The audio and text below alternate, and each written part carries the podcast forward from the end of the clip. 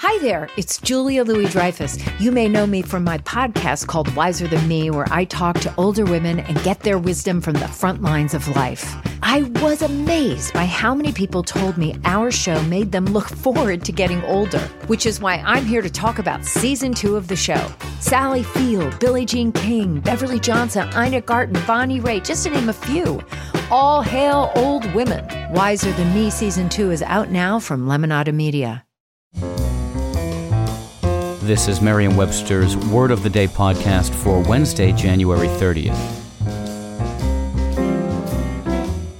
Brought to you by the new Merriam Webster's Advanced Learners English Dictionary, designed for students and teachers of English as a second language.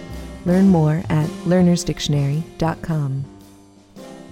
The word of the day for January 30th is mala fide, spelled as two words as they would be in Latin M A L A F I D E.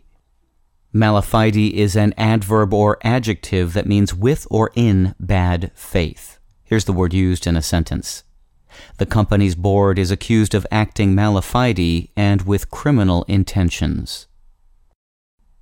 You may be familiar with the more commonly used bona fide, also pronounced bona fide, which can mean made in good faith, as in a bona fide agreement, or genuine or real, as in a bona fide miracle.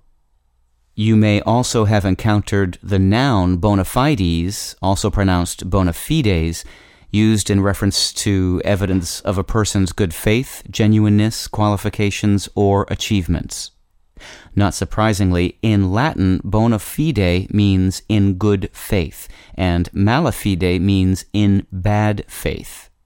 These days, mala fide, which dates from the mid 16th century in English, tends to turn up primarily in legal contexts.